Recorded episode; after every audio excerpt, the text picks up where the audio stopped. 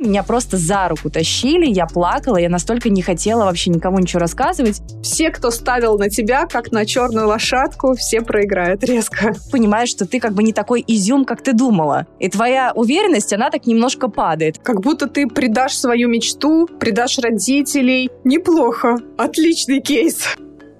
Встала и пошла.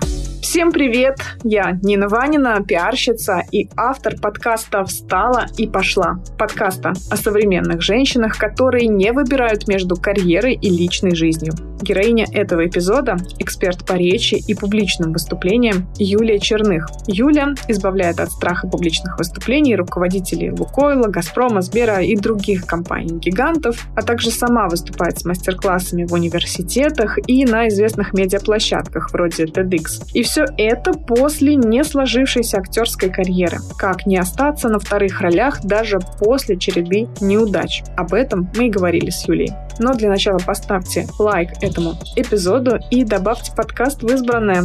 Приятного прослушивания! Здравствуйте, Юлия Германовна. Здравствуйте, здравствуйте. Почему ты выбрала такую формулировку, почему такое позиционирование? Боже мой, я включила YouTube-канал, услышала это и просто как будто в школе себя представила. Но на самом деле тут есть определенная фишка. Понятно, что меня зовут Юлия Черных, и когда я там где-то выступаю, где-то я веду корпоративные тренинги, неважно, у меня там везде написано Юлия Черных и так далее. Но просто именно это за мной закрепилось очень давно. Это пошло как скорее между учениками такая шутка, а потом просто это вылилось то, что меня так стали все называть, потому что я, в принципе, человек достаточно четкий, я веду без воды, и у меня еще очень необычное отчество, и поэтому, несмотря на то, что я достаточно юна и молода, но как-то это за мной закрепилось, что это скорее такой был юмор, что Юлия Германовна, здравствуйте. Я такая, здравствуйте, и это все пошло. Мое почтение. Да-да-да. Я просто периодически в каких-то разборах, поэтому использую имя, отчество, или меня так называют мои ученики, но это скорее как некая шутка. Поэтому меня можно по-разному называть, как вы хотите. Главное, что вы ко мне бы приходили и меня бы слушали. А как вы меня можете называть хоть Люси, мне вообще не важно. И платили мне денежки.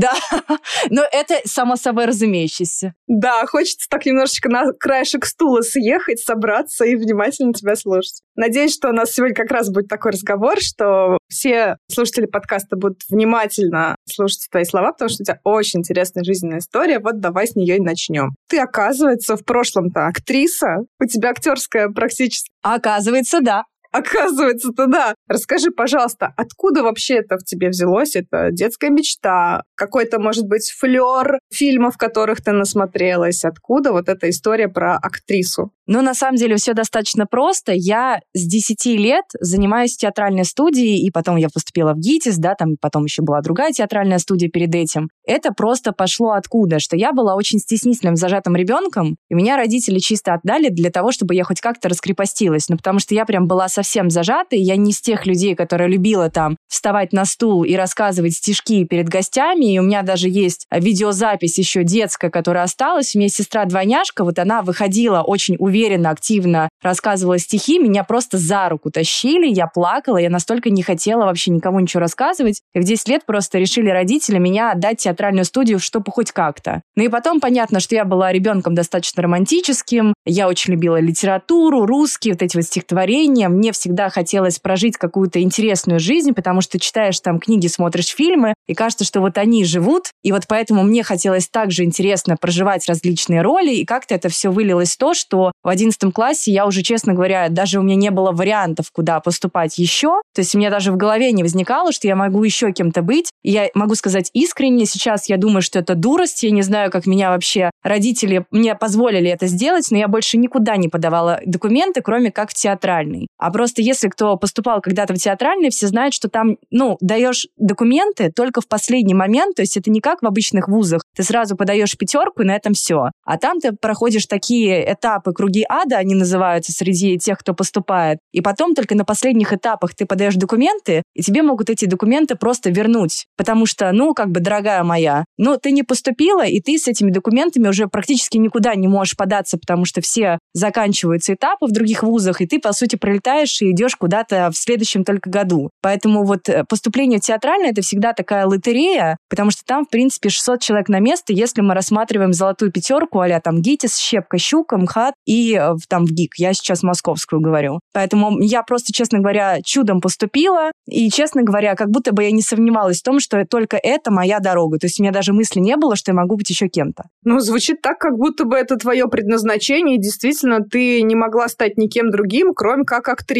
Но что-то в какой-то момент пошло не так. Вот откуда что-то пошло не так, раз э, все так классно сошлось, и даже ты поступила при огромном конкурсе, я так понимаю, что в ГИТИС огромный конкурс, поступила и начала там учиться. Когда этот переломный момент произошел? Ну, скажем так, что когда ты поступаешь в ГИТИС, понятно, что ты потом, когда там проходят некоторые отборочные этапы, ты видишь других людей, ты понимаешь, что ты думала, что ты самая талантливая там в своем городе. Понятно, что я выросла в Санкт-Петербурге, и там я не могу сказать, что я каким-то образом была обделена какими-то очень талантливыми людьми, но когда все они собираются на поступление, ты понимаешь, что ты как бы не такой изюм, как ты думала. И твоя уверенность, она так немножко падает, и могу сказать. А когда ты поступаешь вот прямо в ГИТИС, я даже помню эту замечательную фразу, что нам говорили, что вы вот были в своем городе изюмом, и сейчас мы собрали изюм из изюма. И получается, сейчас вы уже несколько нивелировались, и вы сейчас стали обычными людьми. То есть нас на самом деле сразу осадили. И я могу сказать, что я никогда не чувствовала, что у меня предназначение, вот это вот все, что я великая, талантливая, как не знаю кто. У меня просто была некая уверенность. То есть тут есть разница, что я никогда не думала, что я великая, талантливая артистка. И когда я поступила в ГИТИС, на самом деле у всех какая ассоциация, что ты сейчас будешь играть каких-то героинь, вот Морозка, вот ты какая-нибудь Танечка, и вот это вот все, и там тебе будут давать главные роли, а на самом-то деле любой театральный вуз или любое творческое такое комьюнити, это всегда, я вот люблю это выражение, клубок целующихся змей. Потому что все оказывается не так просто. Внутри, получается, не могут все играть главные роли. И ты постоянно борешься с кем-то. Ну, понятно, там ты не подкладываешь никому шпильки, то есть там нету такого, но ты все равно внутренне понимаешь, что вас сталкивают с кем-то. Или стекло в э, обувь, как у балерин. Не-не-не, такого нету, конечно, но просто вас постоянно сталкивают, ты оказываешься вторым составом, а не первым. Тебе достаточно четко творческое комьюнити, такое комьюнити, где тебя не щадят, то есть там нету конструктивной, мягкой обратной связи, то есть там достаточно четко принято говорить, ты набрала в весе. То есть у нас была такая ситуация, вот мои однокурсницы прямо четко при всех, это еще тоже важная такая история, сказали, что ты знаешь, таким весом ты никого не сможешь играть. Если ты хочешь главные роли, тебе нужно нужно срочно похудеть. И мне точно так же говорили, поэтому на втором курсе я там резко сбросила 10 килограмм, потому что мне сказали, что в твоем весе, ну, тебе очень сложно будет дальше. Ну, это мне сказали даже не так красиво, как я говорю. Нам вечно говорили, что это там проф непригодный, еще что-то, ну, то есть это прямо достаточно было такое сложное обучение все четыре года, и плюс, если ты, ну, актер, да, если ты играешь какие-то роли, то тебе нужно играть это внутренне, эмоционально подключаясь. И когда ты слышишь вот это, и ты находишься в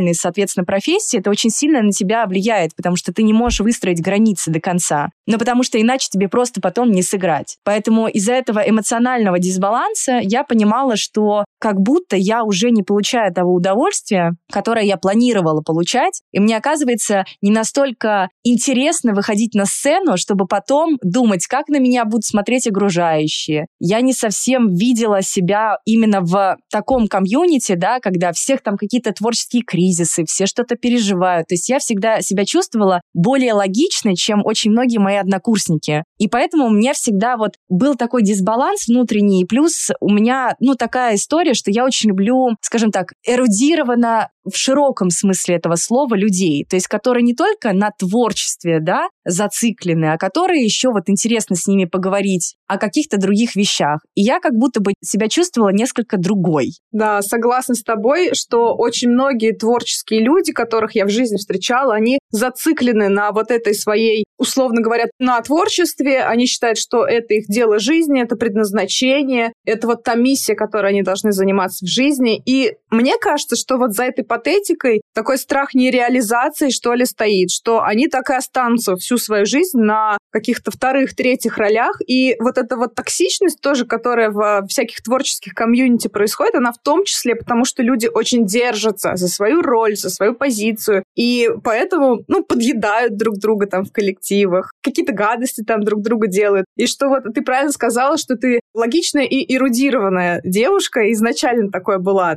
сразу понимаю, что, видимо, это не твое, что ты выше всего этого. Не хочется, конечно, так говорить, да, но по сути так и вышло. Ну, тут просто нужно понимать, что всегда актерская профессия, она всегда зависимая, ну, изначально. И плюс она просто всегда, как сказать, очень женская. Актерская профессия, почему она женская? Ты выходишь для чего? Тебе нравится играть на публику, тебе нравится нравиться. То есть это очень важно для актера. У тебя есть эгоизм, потому что, конечно же, когда ты выходишь из института, ты хочешь играть какие-то классные роли. А получается, что вот именно если посмотреть в разрезе курса, да, нас набирают там 20-25 человек всегда, то есть это очень маленький, получается, поток. И потом ты хочешь, ну, вроде как, ты закончил золотую пятерку, ты должен там начинать сниматься, а тебе либо ничего не предлагают, либо ты начинаешь с нуля, и, конечно же, ты вот начинаешь что-то делать. Кто-то начинает подрабатывать в разных студиях, да, там преподавать детям актерское мастерство, там речь и так далее. Кто-то постоянно обивает пороги или там работает аниматором. То есть это такая зависимая профессия, и там, например, все съемки в основном происходят весной, но запуски происходят летом, снимается это все. И получается, что ты в остальное время сидишь как будто бы без работы. То есть даже самые высокооплачиваемые актеры, они, по сути, в какой-то момент просто остаются без нее. И поэтому тебе нужно быть готовым к тому, что, по сути, ты цепляешься за какие-то вещи, потому что ты хочешь реализоваться. Иначе нафиг ты поступал в институт, если ты потом остаешься нереализованным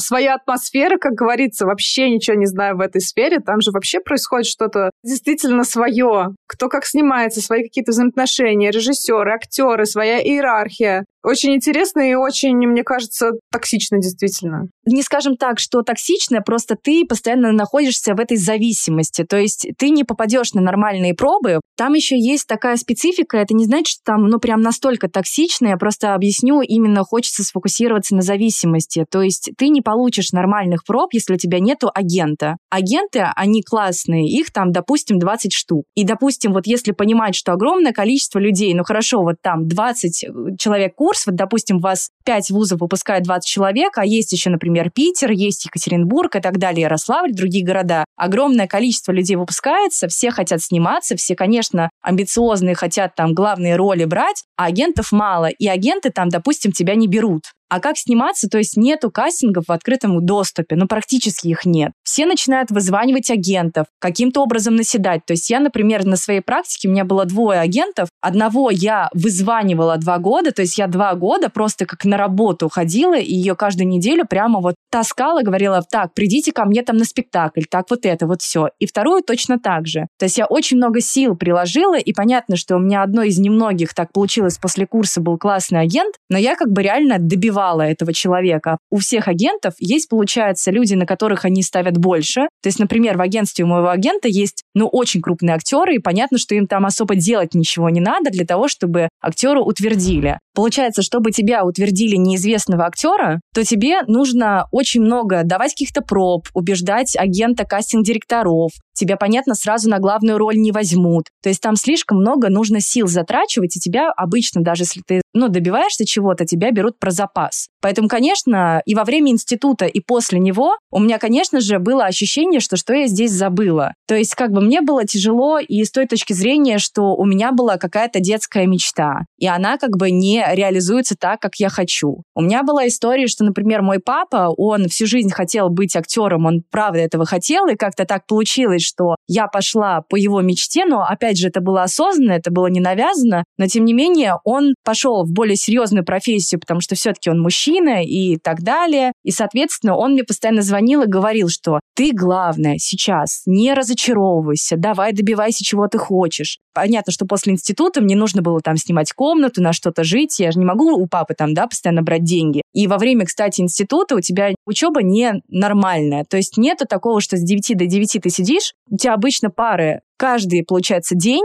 и в остальное время ты репетируешь. То есть это нормально для актера засыпать а в 4 часа ночи, потому что ты репетируешь какие-то отрывки, и потом ты такая в 9 должна быть на паре. То есть это были постоянно бессонные ночи, какие-то все равно были тусовки, то есть это реально 4 года жизни, ты вообще не можешь работать. То есть у тебя времени просто реально на это нет. И поэтому актеры, они обычно не подрабатывают. И я понимаю, что я не могу у папы брать денег. Я такая, пап, давай я пойду там консультантом в какой-нибудь шоурум. Он говорит, нет, ты будешь сейчас сливать эту энергию, давай я тебе буду давать немного денег, тебя чуть-чуть спонсировать твою комнату и там какие-то первые нужды, но ты иди в профессию, стучись в двери, кастинги, вот это вот все. И у меня еще тоже из-за этого был этот флер тяжести, потому что я понимаю, что я как будто бы уже не хочу, но тем не менее есть вот эта вот папина, да, история, есть моя какая-то история, и мне уже было и от этого тоже тяжко, но и плюсы не получалось особо изначально. Как будто ты предашь свою мечту, предашь родителей, и вообще все, кто ставил на тебя, как на черную лошадку, все проиграют резко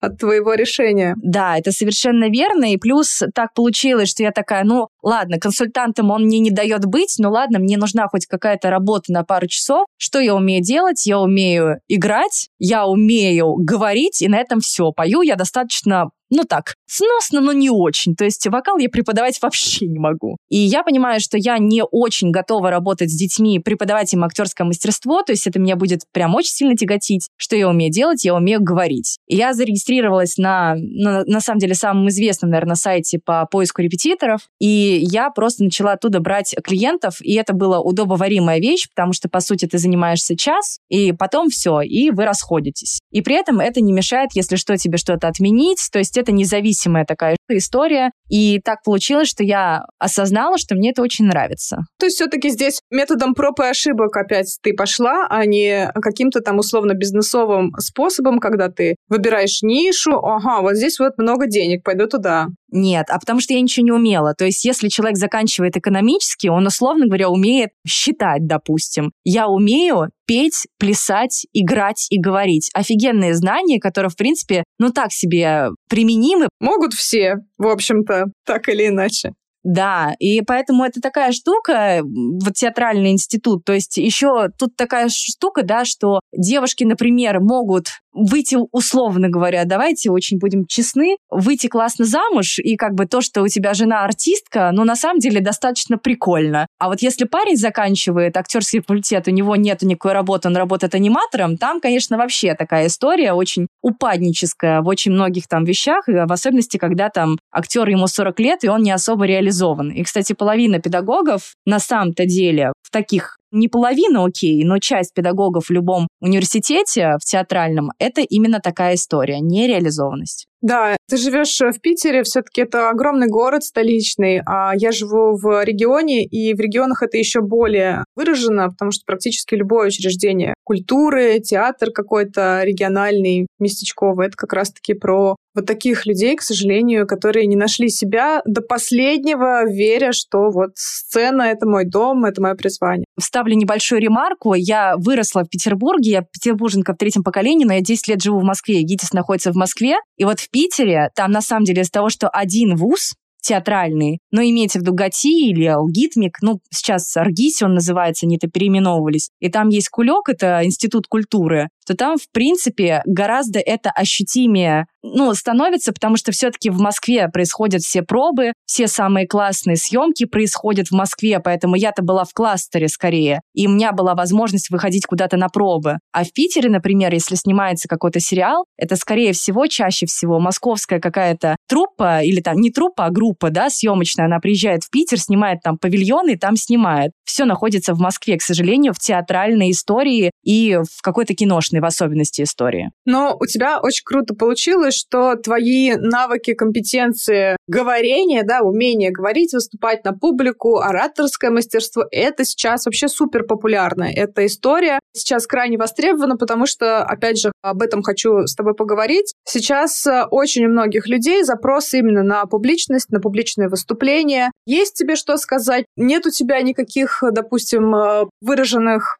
навыков или, возможно, там талантов к публичному выступлению. Очень многие люди к этому стремятся. Заметила ли ты это вот в последние годы, рост к этому? Как ты поняла, что вот эта деятельность твоя, она востребована, приносит денег, и, наконец-то, мне кажется, как для любого человека, для себя важна именно профессиональная реализация, что, наконец-то, ты, твоя деятельность кому-то нужна. Скажем так, когда я туда заходила, у меня не было мыслей по поводу востребованности, еще чего-то. Я просто хотела себя хоть где-то применить. И у меня это, понятно, начало получаться, но я тебе не могу сказать, что она дико востребованная. Люди обычно, ну вот, например, там, ты эксперт, допустим, в соцсетях, и ты думаешь о том, как себя упаковать, как продать там свои курсы и так далее, чтобы ты пошла учиться говорить, это у тебя должен созреть запрос, и это не будет первостепенный запрос. Людей еще нужно научить и показать, что, оказывается, этому можно обучить. Очень многие даже и не знают, что есть такие эксперты по публичным выступлениям, по речи и так далее. И, например, даже вот когда я сейчас продаю, у меня сейчас уже большой курс, мы сейчас к этому просто подойдем,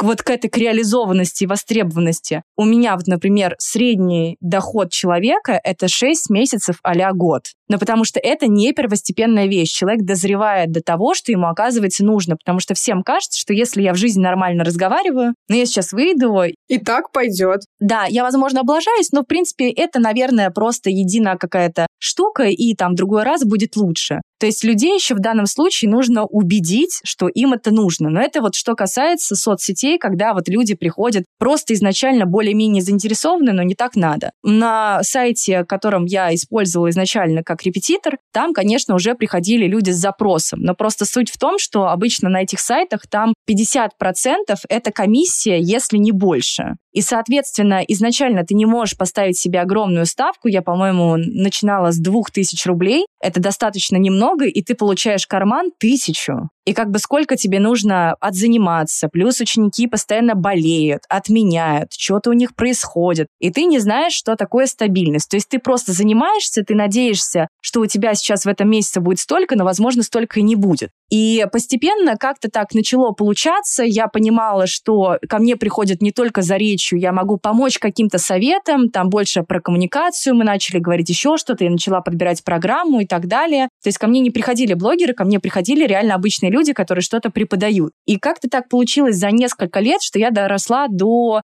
индивидуальной консультации. У меня было на какой-то момент 11 топ-менеджеров, которыми ну, являлись мои клиенты. Их изначально очень сильно смущал мой возраст, когда когда им советовали меня, типа, что за молодая девочка и чему она может меня научить. Но из-за того, что я была очень компетентной и всегда умела себя поставить, и как бы вперед я ставила свою экспертность, и меня никогда не смущало, сколько мне лет и как я выгляжу, то на какой-то момент я поняла, что вот это как раз есть востребованность. Оказывается, этим можно зарабатывать очень нехилые деньги. Но опять же, на это у меня ушло два года, и параллельно я еще пыталась что-то делать в актерской стезе. И в итоге, на самом-то деле, я все равно не всегда была уверена, что я хочу бросить актерскую профессию, потому что вот опять же существовал вот этот вот флер папы и детской мечты. Но при этом я понимала, что мне гораздо комфортнее заниматься с серьезными людьми. Я чувствую их заинтересованность, я чувствую свою реализацию, это очень важно. Я чувствую, что у меня есть деньги, и мне не надо ждать этой проектной работы, я всегда знаю, что они у меня есть. И, соответственно, вот так все и поехало. У тебя сменились э,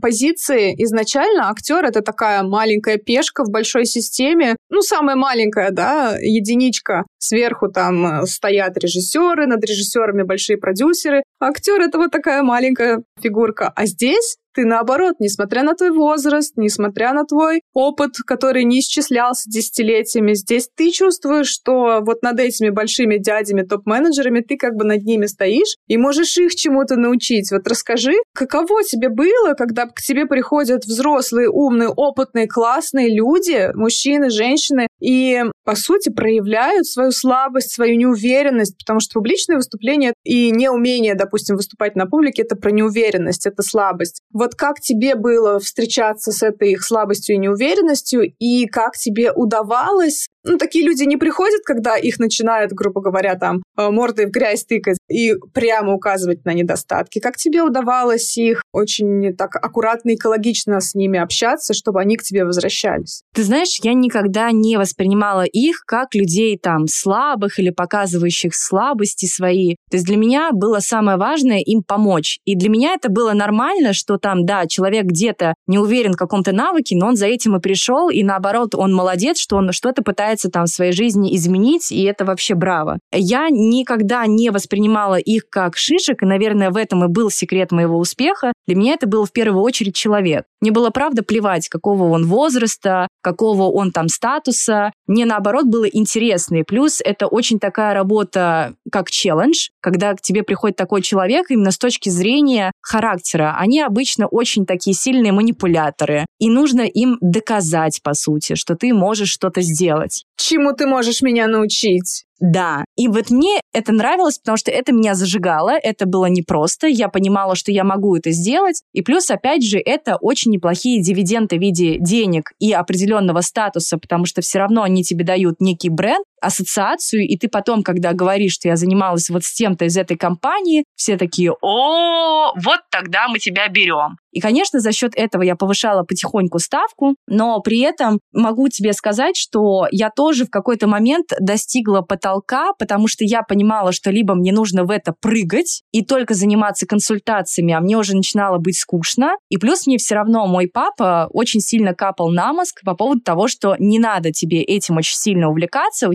тебя есть актерская профессия. И вот это очень важный момент, вот это скорее было отправной точкой, потому что я боялась ему в первую очередь признаться, для себя я, в принципе, все расставила, что я боюсь признаться, что я хочу уйти из актерской профессии и поставить там точку. И я до сих пор помню этот момент, когда я приехала в Питер. Мне очень некомфортно было всегда с ним вести этот диалог по телефону. Я помню, мы сидели вечером, и я ему очень четко сказала, что, пап, я больше не хочу заниматься актерской профессией, я хочу вот заниматься только ораторским мастерством. И мне очень сильно повезло, потому что к тому моменту у меня как раз были все эти ученики, я прям видела, как я выросла в его глазах. Он перестал меня ощущать как человека, который, условно говоря, просто ищет себя, то есть он уже понял, что это может куда-то за собой повести. И когда вот он просто молча вот кивнул, я поняла, что это дало мне новую свободу, новый путь, и дальше все начало развиваться. То есть я изначально могу сказать, ну, я не заходила в эту профессию с точки зрения дальновидности. Просто так сложилось. Там был просто следующий виток. Это тоже очень важный момент, когда наступила пандемия. Я поняла, что все мои индивидуальные ученики мне сказали о том, что Юля, спасибо вам большое. Мы встретимся с вами после пандемии. Сейчас пару месяцев дома посидим и все ха-ха-ха-ха, понятно, что это сколько продлилось. И я сидела две недели просто без работы, то есть я трудоголик, мне очень нравится работать. Я поняла, что я не знаю, куда себя применить, у меня не было блога, у меня была пустая страница, где было два человека. Я с личной страницы была на себя на эту страницу подписана, и какой-то незнакомый мужик. То есть там реально было три видео, которые я специально записала, и на этом все. И значит, тут одна блогерша, на которой я была подписана, она внезапно выставляет пост, вот ровно через две недели. Я разрекламирую пару экспертов «Малый бизнес». Вот, пожалуйста, напишите в комментариях, кто хочет. Да, я помню, в пандемию все друг другу помогали, как раз э, такая вот взаимоподдержка началась. Ну да, я помню такое. И там было, даже сейчас помню, две тысячи с чем-то комментариев, когда я туда залезла. И я, честно говоря, просто кинула там вот с этого аккаунта профессионального зашла, написала, что вот есть я, и на этом все закончилось. То есть у меня даже не было ощущения, что я делаю что-то правильное, я просто сделала. И тут она мне через там пару часов отвечает, а почему у вас так мало видео? И я даже на это не обратила внимания. Я такая, как школьница, ответила, завтра сниму новые. Прям так и написала. И она меня рекламирует. И ко мне пришло первые 640 человек. Я до сих пор помню этот момент, это было несколько лет назад, как я сидела на кухне, вот тут у меня сидела на стуле моя подруга, и я просто пялилась в телефон, как каждую секунду на меня кто-то подписывается. Сколько тебе тогда было лет? Мне было, сейчас тебе скажу, это было начало пандемии, когда пандемия началась два года назад, три? В двадцатом году. В двадцатом году мне было 24. И я сидела такая, блин, и мне сразу, что с этим делать? Так, надо быстро снять видео, надо быстро там написать какие-то посты. Я в этот же день начала что-то писать. Через неделю я поняла, что я просто реально по наитию делала, то есть мне никогда не было в голове по поводу востребованности денег, я просто всегда делала. И это меня всегда на самом деле спасает. Я такая, так, что, первый бесплатный марафон я сейчас проведу, потом я такая через две недели его провела, такая, так, нужно сделать платный, и у меня на тот момент был марафон там на три недели где я там за 2000 рублей обучала людей, и там я его делала раз в несколько месяцев. Это меня хоть как-то спасало именно не в плане денег, а в плане того, что я чем-то хоть занималась в период пандемии, я еще тогда уехала к родителям, поэтому, в принципе, у меня была крыша над головой, я знала, что меня всегда накормят, я себя просто каким-то образом занимала. И вот так, получается, проходит время. Через полгода я такая, так, нужно написать паре блогеров, которых я люблю. Они начинают реально со мной заниматься по бартеру. Мне одна ученица пишет, что давайте я стану вашим продюсером. Там я потом смела шесть продюсеров. Ну, то есть там началась просто такая эпоха. И в итоге у меня в августе прошлого года залетело пару рилс, и у меня сразу стало из 11 тысяч 116 тысяч человек. Просто за счет рилс. Неплохо. Отличный кейс. Я не знаю, как его повторить и можно ли его повторить, но просто сама суть, что я просто всегда делала. То есть э, суть в том, что у меня просто выстрелило, я не мечтала о востребованности, я просто делала, предпринимала какие-то шаги, и это выстрелило так, как получилось сейчас. То есть, по сути, можно это назвать кармой. А, можно назвать, что это чисто везение, но я чисто везение, ну, просто не верю, потому что я очень прям много в это времени вкладывала, но я никогда не ждала материального результата. Я просто делала, и у меня была вот совершенно четкая уверенность. Наверное, за это спасибо моим родителям, которые вот именно дали мне это ощущение, что ты делай, и у тебя что-нибудь выйдет. Если что, у тебя есть защита, некий тыл. И все. И как бы вот сейчас получилось так, как получилось. Ты столько раз сказал слово «просто», но на самом деле я как нельзя лучше себя понимаю, что это ни хрена не просто. Уйти даже из профессии, найти в себе силы, найти э, мотивацию, не заниматься тем, чем не хочется заниматься, покончить с этим. Начать что-то новое, да элементарно, просто когда на тебя 600 человек подписалось, можно было сказать, ну, ништяк, 600 человек. А можно было, как ты, начать э, дальше снимать видео, писать посты и как-то уже начинать монетизировать сначала эти 600, потом еще больше. То есть здесь самое важное действительно сделать вот эти вот маленькие шажки практически каждый день. Да, можно было сказать, что ну, и таким образом это все сделать, но вот мне кажется, меня, когда сейчас, да, там часто спрашивают о том, как так получилось, можешь ли ты дать какой-то совет, я могу сказать честно, что я никогда в приоритете не делала деньги. Я всегда ставила интересные проекты, мне всегда было интересно что-то новое сделать, это дает мне вдохновение, я люблю свою работу, и, наверное, поэтому так и получилось. То есть я не ощущала этот как бы тяжкий труд, хотя иногда мне хотелось, конечно же, все бросить, а просто это воспринимала как некий шанс. То есть суть в том, что я просто всегда брала шансы, которые у меня лежали вот под ногами, которые мне подворачивались. И понятно, что можно сказать лень или еще что-то, но вот просто Правда, так получилось. И я просто брала то, что мне надо. И это вылило сейчас то, что реально вот на последнем потоке курса было 232 человека. У меня все равно курс по чеку чуть выше среднего, то есть он стоит реально сейчас не 2000 рублей, и я там понимаю, я горю этим желанием, я понимаю, там, за что люди платят деньги, но как бы это был процесс, и нужно понимать, что, наверное, из трех лет почти, как у меня есть блог, полтора года я делала все практически просто в ноль. То есть там то, что мне приносил тот бесплатный марафон или платный там за 2000 рублей, это, конечно, несоизмеримо с тем, что сейчас. И то эти 2000 рублей скорее уходили там на фон, на микрофон, еще что-то. Я полтора года реально работала впустую, и плюс у меня были индивидуальные ученики, вот на эти деньги я там жила, потому что когда все успокоились по поводу пандемии, все пришли онлайн. Тоже это пришла и прошла эта перезагрузка. Но, тем не менее, просто нужно понимать, что если вы затеваете какой-то бизнес, нужно быть готовым к тому, что это не сразу будет монетизироваться, и очень часто люди в блог заходят из разряда, что я хочу сразу, чтобы мне прилетели 10 тысяч миллионов, о котором рассказывают, да, там все, но так не бывает практически, если у вас нет ресурса. Ты сейчас говоришь такие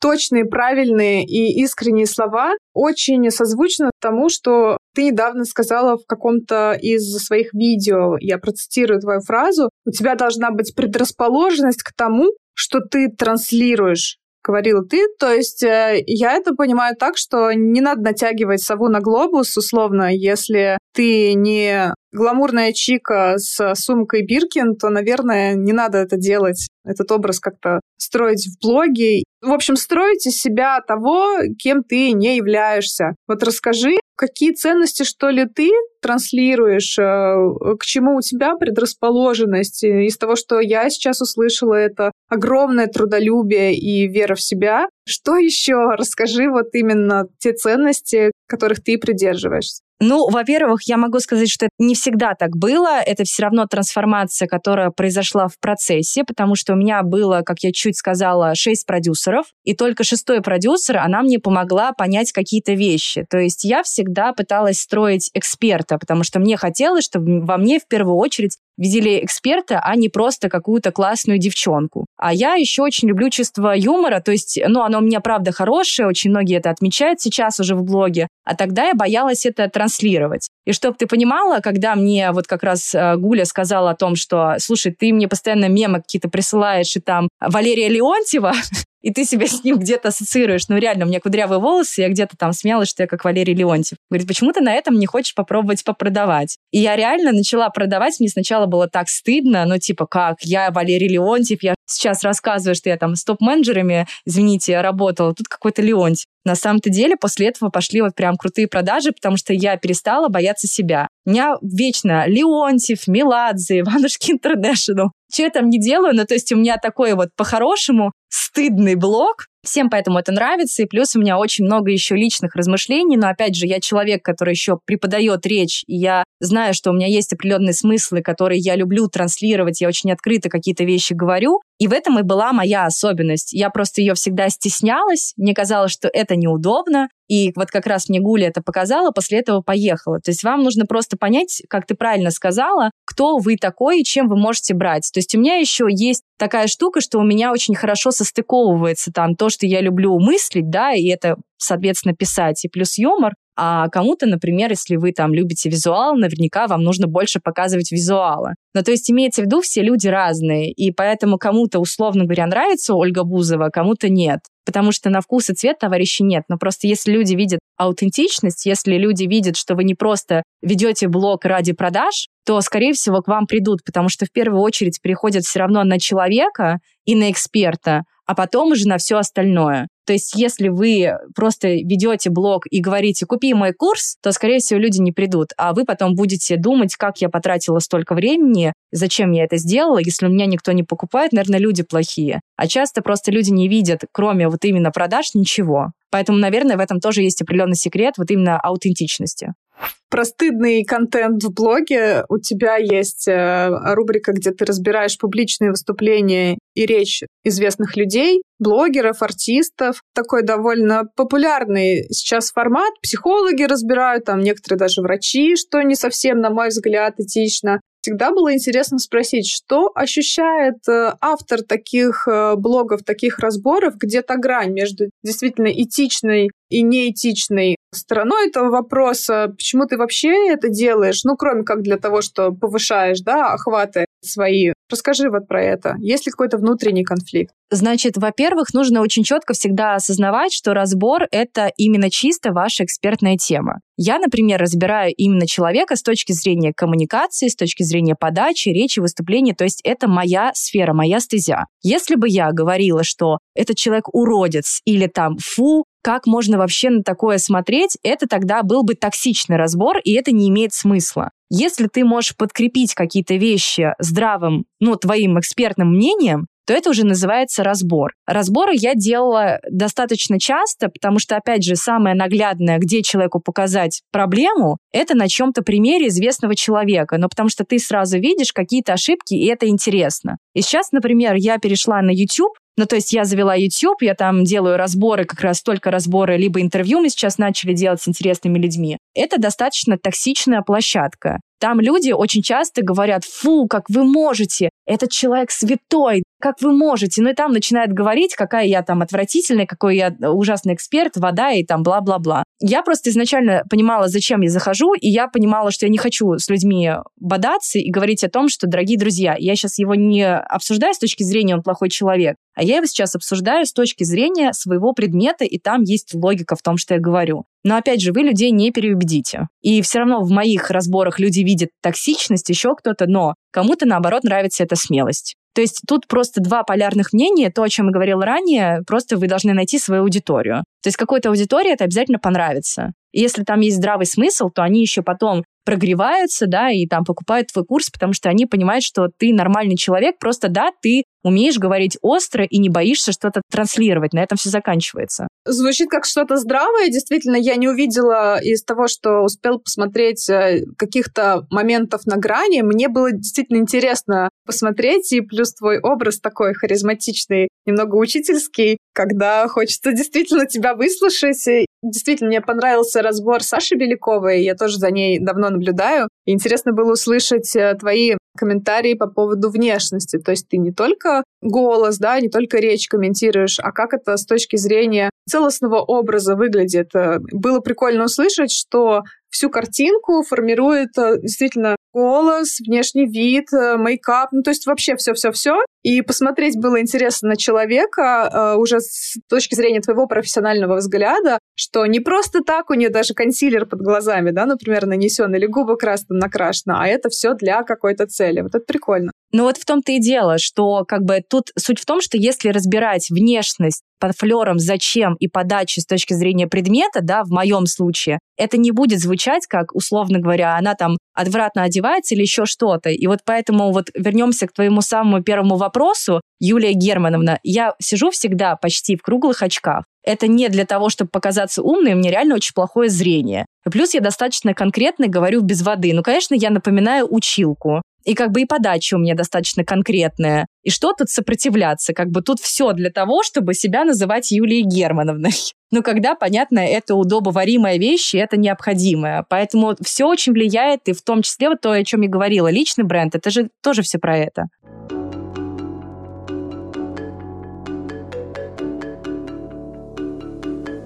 Так, Юлия Германовна, вы пришли на подкаст про то, как совмещать личную жизнь и строить карьеру, и поэтому я задам вам вопрос про личную жизнь. Во всем этом курсы, ученики и э, прочие очень важные интересные дела, есть ли место личной жизни? Я могу признаться честно, что в какой-то момент, когда все это начало очень сильно происходить, именно очень активно, я немного сместила фокус и, честно могу сказать, подзабила. Это не значит, что я держу целебат и там не хожу на свидание, но просто я поняла, что мне, как человеку, которому очень важна самореализация, идентификация, мне очень было важно состояться и понять, что я могу даже на фрилансе зарабатывать очень неплохие деньги, я могу себе позволить то, что я хочу. Вот недавно я купила квартиру, я могу вот сейчас, например, в поездке я хочу купить себе часы Cartier, и я как бы спокойно это сделаю, знаю, что у меня там еще огромная сумма лежит. То есть мне очень было важно для своей самоидентификации понимать, что я могу сама заработать на свою жизнь, и мне для этого не нужен, но именно партнер, которому я буду говорить из разряда «Зай, мне тут нечего поесть, или я очень хочу картье», и вот ныть ему на ухо. Ну, не обязательно же ныть. Можно зарабатывать и при этом вместе с партнером это делать. И он будет зарабатывать, и ты. Хорошо же, когда можно две пары картье купить. Э, нет, я полностью согласна. Но вот тут очень важная вещь. Я только недавно начала заниматься с психологом, и она мне тоже, на самом деле, эту вещь подсветила, что я как будто не мыслю полумерами. Для меня либо вот так, либо вот так. Слушай мой подкаст, у меня все героини про это, про то, что можно, все можно, и детей рожать, и картье покупать. Да, я согласна, но вот я говорю, я до этого поздно дошла. Ну и плюс, опять же, очень сложно, когда ты только начинаешь какие-то первые шаги, именно существовать еще и в разных там каких-то ипостасях. И плюс там мне очень всегда нравилось спортом заниматься. Сейчас я вот в выходные бегу марафон 42,2, и вот даже сейчас у меня было так, что у меня было 5 тренировок в неделю, 3 по бегу, 2 я хожу там на пилон, делаю всякие акробатические трюки, плюс у меня есть друзья, и я такая, блин, личная жизнь, очень хочется, но куда? То есть на полном серьезе это просто нужно понимать, что все вместе сделать нельзя. И плюс э, я считаю, что все-таки есть такое понятие, как one-way career. Никогда не замечала, что есть мужчина топ-менеджер, и чаще всего у них жена занимается бытом, детьми и так далее. Почему? Ну, чаще всего, не всегда. Ну, очень часто у яркого мужчины где-то за спиной стоит женщина, это да. Потому что они работают, по сути, на одно направление. Он работает, она закрывает все тылы. А когда ты, получается, работаешь, как, условно говоря, топ-менеджер и идешь куда-то вперед, себя там покорять какие-то вершины, но я очень редко себе даже в голове представляла мужчину, который будет готов где-то это терпеть. И сейчас я, например, готова притормозить, там, мне почти 27, и я понимаю, что, блин, как-то я действительно в одну сторону там поместилась. Так нельзя. Так, что я должна делать? Наверное, где-то я должна перепрошить себе мозги и начать больше там ходить на свидания и так далее. То есть я знала всегда, что я не урод, что я харизматичный человек, у меня очень много каких-то фанатов, поклонников. Вот сейчас с одним из своих подписчиков я пойду на свидание в Лондоне. Другой меня приглашал в Швейцарии, когда я была там в Женеве летом. Я такая, ну нет, я там не пойду, но в Лондон я, окей, схожу, так как я там буду. То есть имеется в виду, что я сейчас понимаю, что блог на самом деле может дать мне какие-то штуки в личной жизни, и не факт, что у нас сложится, но тем не менее я перестала даже где-то здесь бояться каких-то вещей. Я понимаю, что я сейчас более-менее в стабильности,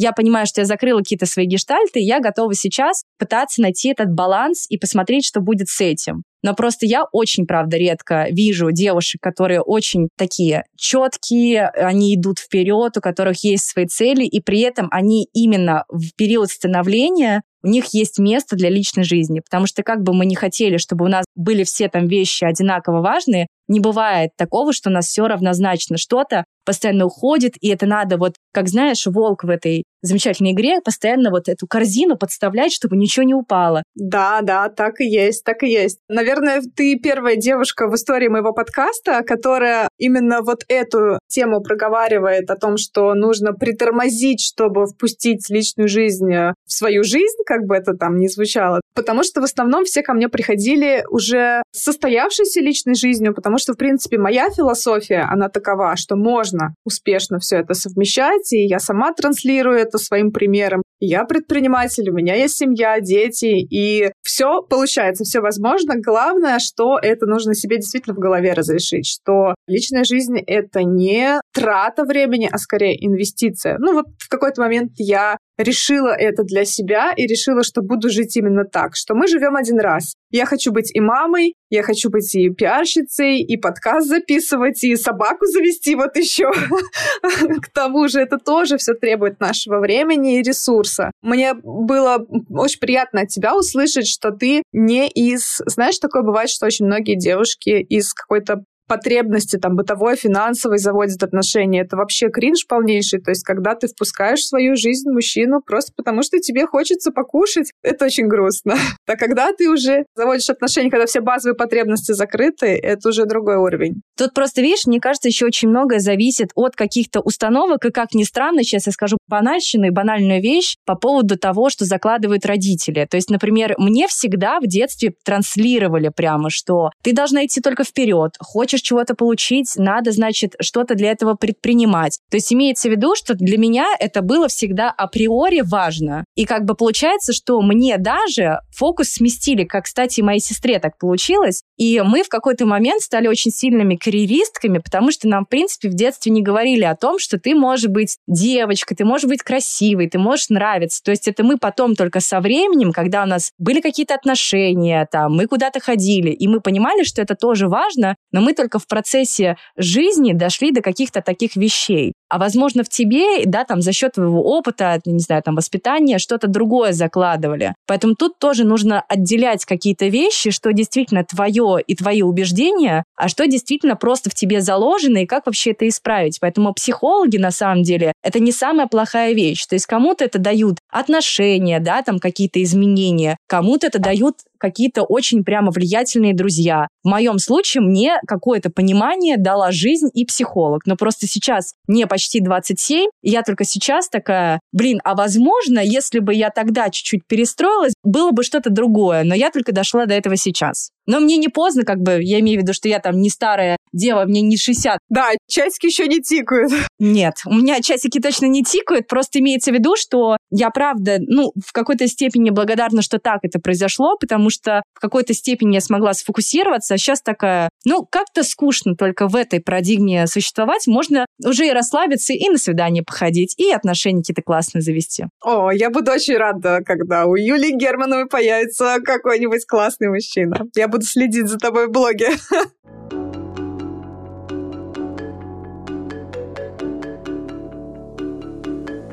Мы завершаем наш подкаст, и у меня последние три блиц-вопроса. Готово? Да. Если тебе предложат такой эксперимент, прожить год в глухой деревне без интернета, чем ты будешь там заниматься? Ты знаешь, наверное, я буду созерцать, учитывая, что вся моя жизнь практически в онлайне. Мне даже сейчас, я нахожусь в Мадриде, как бы в отпуске на три с половиной недели, но я сейчас с тобой записываю подкаст. И я понимаю, что мне где-то не удается все равно до конца отключиться. Вот искренне я бы просто созерцала. Ничего бы больше не делала, просто созерцала и слушала птичек и природу. Одна вещь дорогая или пять дешевых? Если дорогая, это с точки зрения не денег, а какого-то моего внутреннего отклика, то, конечно же, одна. То есть, например, если бы мне сказали пять картье или там любовь или самореализация, я бы точно выбрала бы что-то одно. И, наверное, самое тривиальное, что можно спросить у тренера по ораторскому мастерству, расскажи-ка нам скороговорку. Боже, ну какая сложная. А, вот, смотри, очень часто люди, ну это кажется, пакет из-под попкорна, это очень легко выговорить. Вот если ты 10 раз скажешь или хотя бы один, ты поймешь, что это не так легко. Пакет из-под попкорна, пакет из-под попкорна, пакет из-под попкорна. Пакет из-под пакет из-под